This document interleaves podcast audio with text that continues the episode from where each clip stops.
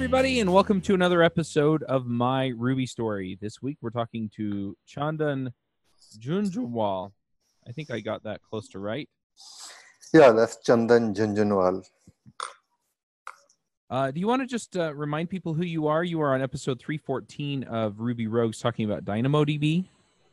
Yes. Uh, so, yeah, we, we, I did talk about DynamoDB quite some time back, and I think this is my second interview with Dave mm-hmm. Chat. Yeah. Uh, do you want to just let people know uh, where you're from, what you do there? Sure. So, I'm basically from Pune, India, and uh, I had been uh, working prominently in Ruby and Rails since last seven, eight years. Prior to that, I had been working with C, C++, with uh, IBM. This episode is sponsored by Sentry.io. Recently, I came across a great tool for tracking and monitoring problems in my apps. Then I asked them if they wanted to sponsor the show and allow me to share my experience with you. Sentry provides a terrific interface for keeping track of what's going on with my app. It also tracks releases so I can tell if what I deployed makes things better or worse. They give full stack traces and as much information as possible about the situation when the error occurred to help you track down the errors. Plus, one thing I love, you can customize the context provided by Sentry. So, if you're looking for specific information about the request, you can provide it. It automatically scrubs passwords and secure information, and you can customize the scrubbing as well. Finally, it has a user feedback system built in that you can use to get information from your users. Oh, and I also love that they support open source to the point where they actually open source Sentry if you want to self host it. Use the code devchat at sentry.io to get two months free on Sentry's small plan. That's code devchat at sentry.io. Very cool. Um, now, uh, let, let's go ahead and dive in and capture your story. This is something that I really enjoy doing, just finding out where people come from and and uh, you know highlighting the interesting backgrounds that everybody has. So, as we get into your story, how did you get into programming? So uh, that's uh, that's a quite interesting uh, stuff. basically, while doing college, I did my graduation from IIT Madras, and I did it in electronics uh, engineering. And uh, then uh, at that point of time i never thought that i'll get into software. Uh, but yeah i like enjoyed programming. So during campus placement i got uh, i mean i attended a couple of uh, i mean actually that was my first interview with ibm for campus placement where electronics engineers are also allowed to take part in the interview. And uh, coincidentally i happened to be in top 10 list so I joined there, and after that, I started enjoying software programming. And uh, yeah, that's the way I started my career in software engineering, even though I did not have such background. And uh, after that, uh, basically, I worked with IBM for around three years, and there I worked mainly on C++, Dynamo, uh, uh, DB2, and a couple of uh, other technologies like Perl, etc. And mm-hmm then I start. Uh, then I got an opportunity with one uh, to work with a startup, which were working primarily in Ruby and Rails. So I joined them, and uh, that's where I got to learn and explore more about Ruby and Rails. And since then, uh, I had been primarily working on Ruby and on Rails. Though I also explored a couple of other technologies like Express, Node, and uh, Python. But mm-hmm. yeah, main proficiency had been in Ruby. Nice. So uh, l- let's roll back just a little bit there. Um, you you went into uh, electronic engineering. I have a degree in computer engineering, but uh, when I started out, I was an electrical engineering major. So that was that was definitely you know something that I identify with. Uh, just with my back, background, I had done a lot of stuff with electronics. Um, and it's it sounds like you just kind of fell into this software job um, so so how how did you transition there you know from sort of the hardware into things to the software into things so uh, uh, electronics was i mean the whole curriculum was not only on hardware but we did have some software right. programming as well as a part of curriculum mm-hmm. and yeah i used to do some programming but uh, yeah i accept the fact that i did not at the time this i mean thought that i'll get into software the thing is when i uh, got into it i started enjoying it because more of problem solving building something which uh, I mean, there are many people where you make effect in life, you make changes. It's life. So I actually enjoyed because before that, I mean, getting, I mean, uh, getting into different kind of electronics, you know that it's uh, it's uh, it will be used by many people, but uh, in case of mm-hmm. uh, like uh, software, there are people who can directly. So I essentially I kind of uh, felt more connected with the people who are actually using the software compared that to electronics. Sense. Yeah. Very cool. So you you worked there for a while, and then you worked uh, for IBM. Yeah. And uh, did C like you said, and did some stuff with DynamoDB. Um, what made you want to switch over to the startup? Because a lot of people, it, it, there's a contrast there, right? A lot of people find a lot of stability and you know things that they really care about at larger companies like IBM, and aren't willing to take the risk on a startup that may or may not succeed but then other people really like kind of the the we've got a we've got a new problem to solve and we've got to you know go out and slay dragons in order to do it kind of thing that you get from the startup mm-hmm. and they're willing to accept that the company may or may not actually make it so so what made you want to make that kind of a switch so I uh, totally agree with you. Initially, like uh, being in enterprise like IBM, I was a little apprehensive, but at the same time, I felt it's more exciting. It's uh, mm-hmm. it's just a kind of start of my career. It's around just three years, so maybe I can take a dive in and explore what's there. And yeah, I mean, I'll say that uh, uh, even after being apprehensive, I joined there and I really enjoyed the environment because yeah, you get to solve new problem.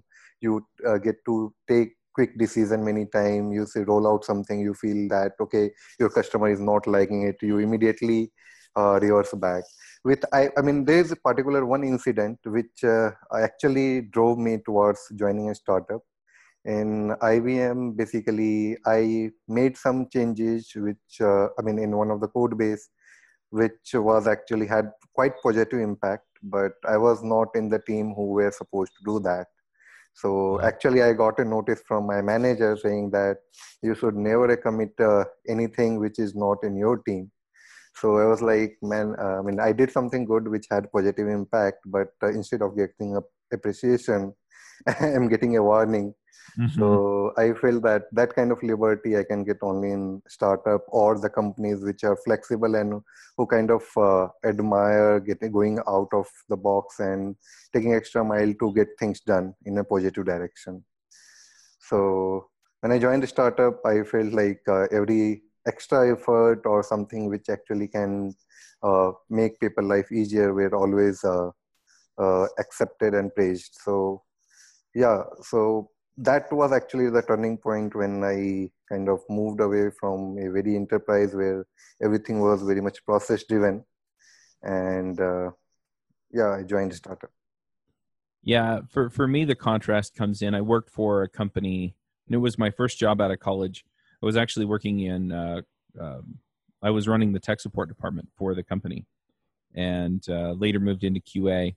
But I started the QA effort at the company because we were running into a lot of the same issues, and so if I could, you know, if I could test for those things as they came up, as they came out with a new release, then a lot of times I could get them fixed before we had to answer 100, 200, 300 emails a week on that issue, right? Mm-hmm. And uh, so anyway, as part of that effort, I wound up holding up um, the release of the um, the client that people used. It was backup software for PCs. Um, I wound up holding that up for uh, what, like three or four weeks, and finally the CEO came in and he just released it. Right? He just came in and said, "Okay, we've got to get this out," and he released it. Um, well, if you fast forward about a year, the company had been acquired by a really large company and I was working in QA, mm-hmm. and we had held up the release for two months because the the policy was that we couldn't release if there were known you know vulner- known issues in in the client, and uh, the my boss started getting angry with me, and a whole bunch of other people started getting angry with me, and you know it was all of this pressure to essentially, you know, so in the startup, it was just the CEO said, look, we have to get this out. I'll take responsibility for it. And he pushed it out. And in the other case, um, because we couldn't do that and because we weren't flexible in that way, um, all of the pressure came down on the one person who was holding up the process, even though I was just doing my job. And it sounds like it's kind of the same thing there, right? It's like, look, what you're doing affects all these other people because we're in a large company and we're not willing to just, you know, go and kind of pull the trigger on something sometimes or let people work outside the box, then we have a problem. Agreed. I totally agree. And there's one more uh, coincidence that, uh, I mean, I'll say similarity between us that I was actually, while working with IBM, I was actually in QA automation engineering. And uh, I mean, I'll just uh, give a little more contrast to that part. Uh, because yeah, I was doing some automation using Perl C++ for DB2, mm-hmm and i happened to commit a code in the core repository which was actual product. So that i mean when i said that that was a part of different team. Actually that was part of development team. And uh, and apparently uh, they did not notice the commit in the beginning. They realized it after six months that there was someone who actually committed this fix and this fix is working. So they tried to kind of figure out who did the fix and then they realize okay someone from QA, QA team actually did this fix. So that's how I got uh, a warning. So yeah that's uh, how dare you fix things. Agreed. Yeah. It's it's it's amazing to me right? Yeah. Um yeah because in my opinion in in a company that I'd be running if somebody from QA had submitted a fix that actually worked and I'd be like you know, look, you know, we, we have a process for this and this is the process we go through. I wouldn't slap your hand. I just make sure that you're doing it the way that everybody else does it, right? And if you submitted a couple of fixes, then I'd be like, do you want to come work for us? right? Agreed. But it's it's interesting too because I have uh, I've had companies come to me and say we can't find senior developers that you know to come work for us, mm-hmm. and yeah, a lot of times it's this kind of problem, right?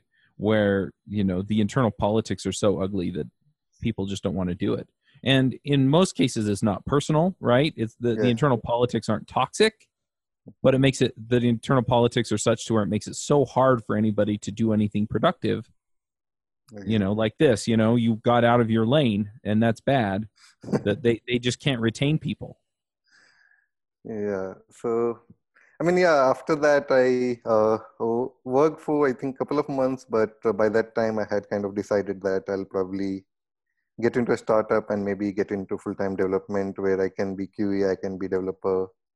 And uh, yeah, after that, uh, since coming from QE background, I was like, I used to challenge uh, the QE team that, okay, fine, go ahead and find the bug because whatever mm-hmm. bug could be found, I found and fixed myself. Yep. awesome. So, um, what what kinds of things have you done with Ruby? Like, what have you built with Ruby?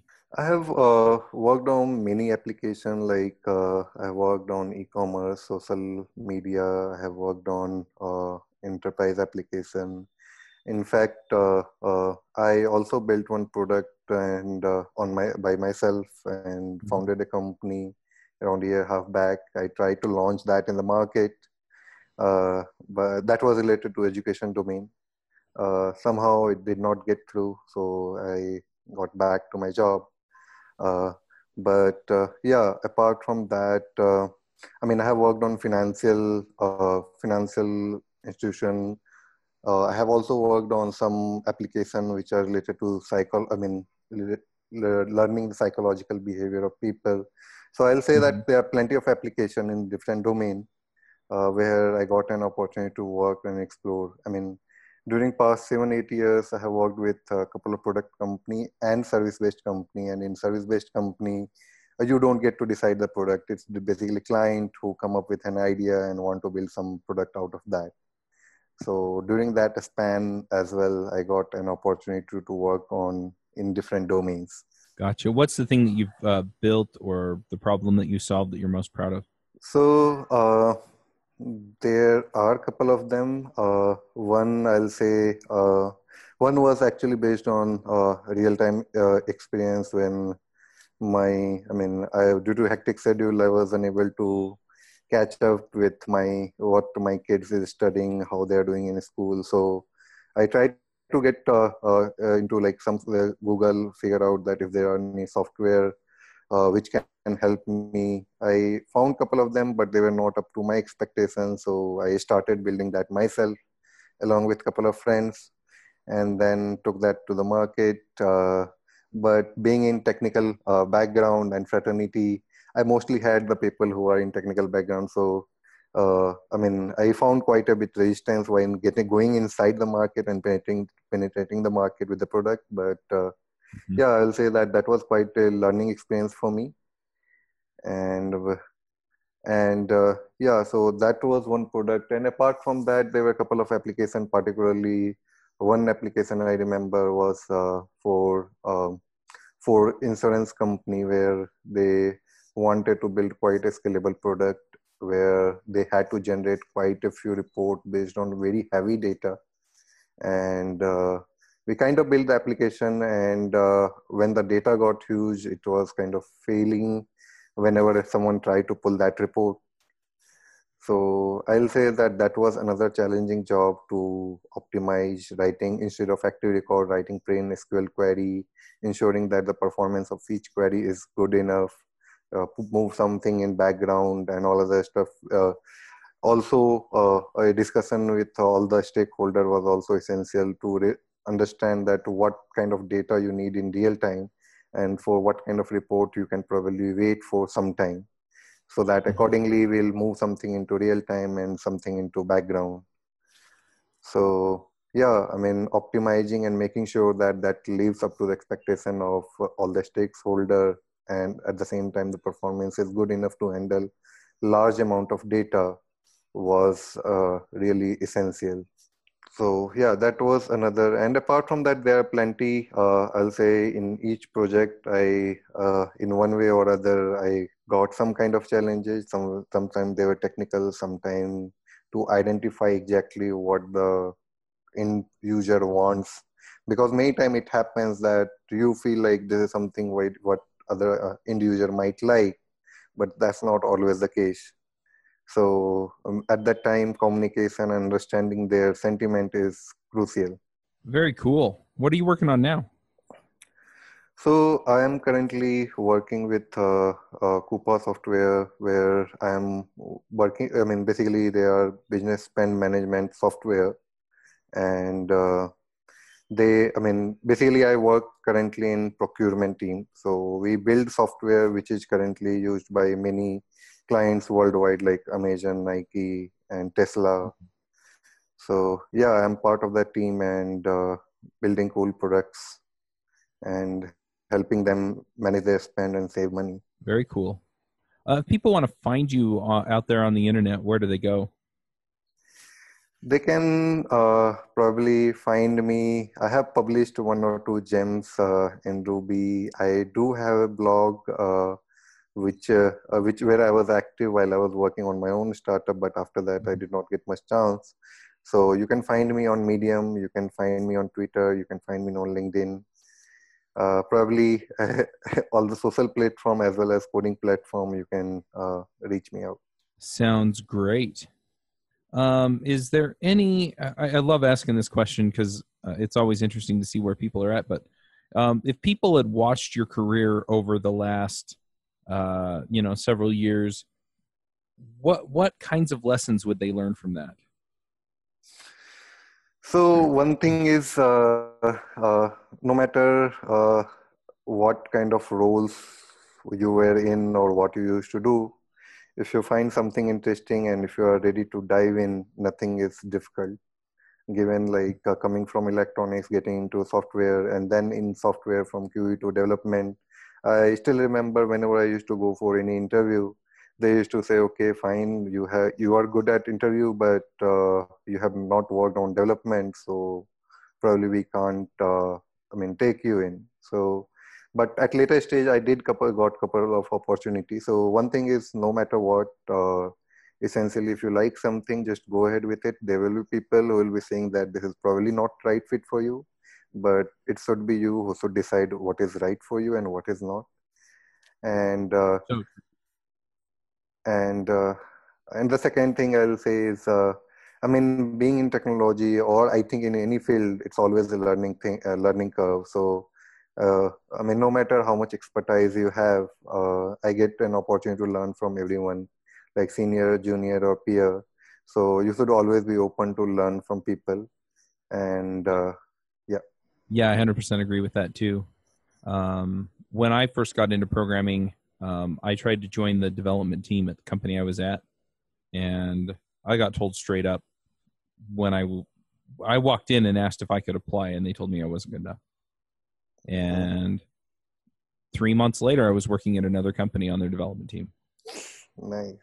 So, yeah, I, I completely agree. You know, if, if it's something you really care about, yeah, spend the time on it, learn it, and go for it.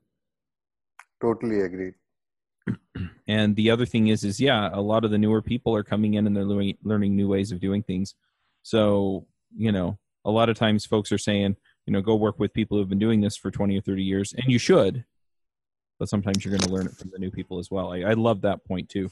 Yeah, because everyone has their own perspective. The one more thing. I would like to point out that uh, uh, I mean, using the I mean, interacting with people, getting to know them uh, is always helpful because when you try to uh, think of a solution of a problem, uh, you are kind of focused in one direction. You tend to go in that direction, and when you are open to other people, you get to see the other point of view of solving the same problem, which mm-hmm. may or may be, be may or may not be better than you, but still you get another perspective to see the same problem.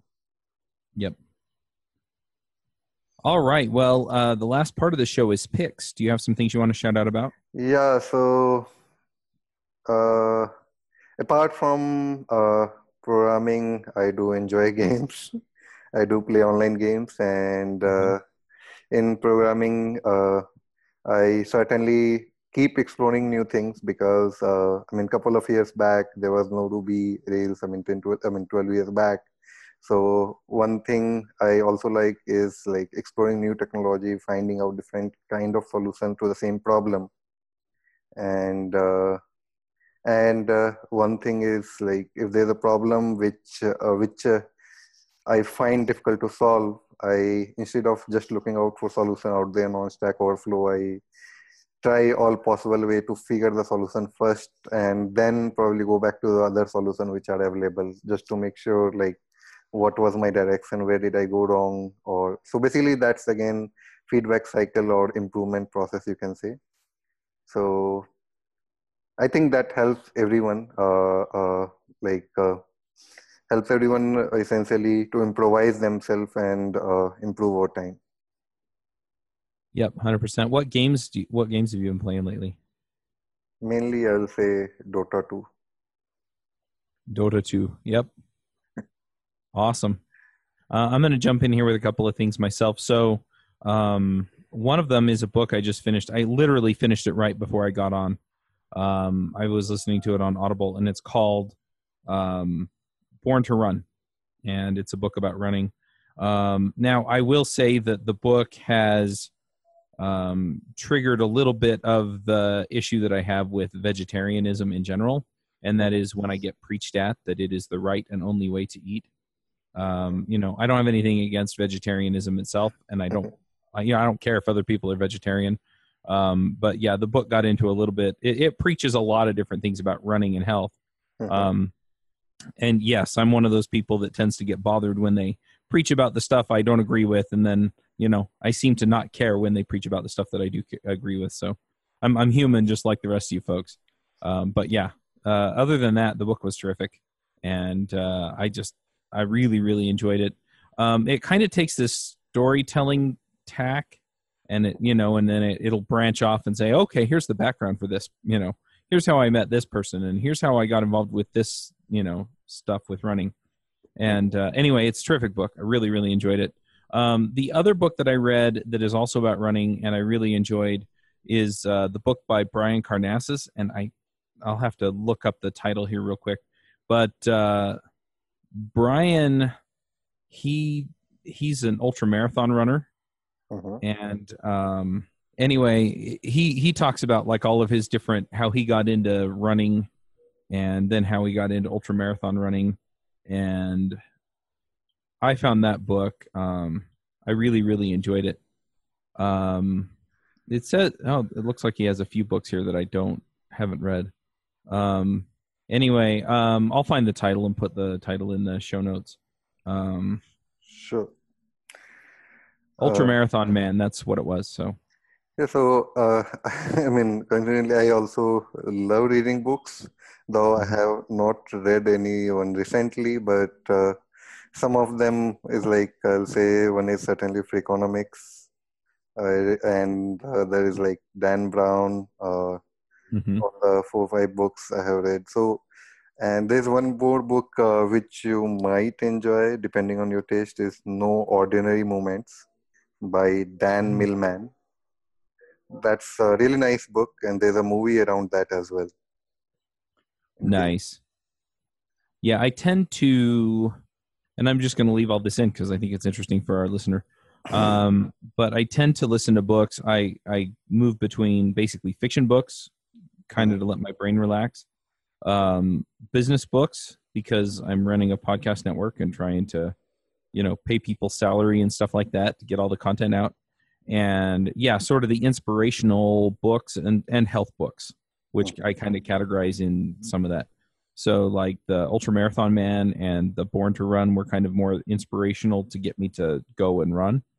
Um, but yeah, so that that sounds like right up my alley. I really enjoy a lot of those books where it's like, hey, look, this is a story, and these are the things that you can take from an experience that I had or a story that I'm telling. So yeah, Okay. awesome. Well, thanks for coming and talking to us. I really appreciate you uh, both contributing gems, um, coming and talking on Ruby Rogues about DynamoDB, and yeah, just sharing your story. Sure. Uh, before we end, uh, at least for Ruby Learner, uh, there are two books when we're talking about books, which I'll certainly recommend. One is like uh, uh, Ruby on Rails Guide by Michael Hartl, hmm which is really awesome book. And I remember when I started my career in Ruby Rails, I that was the first book I read. And the second book is uh, Meta Programming Ruby, uh, which is uh, which is by Paolo Perrotta. Uh, that's also a really nice book and gives you a deep understanding level of Ruby. So, Sounds awesome. All right. Well, thanks again. And uh, we'll get all those recommendations put into the show notes. So you can go check that out at myrubystory.com. sure. And uh, yeah, we'll go ahead and wrap this up and we will catch everyone next week. Sure. Thanks, Charles. Thank you. That was fun. Yeah. Bandwidth for this segment is provided by CacheFly, the world's fastest CDN. Deliver your content fast with CacheFly. Visit C A C H E F L Y dot com to learn more.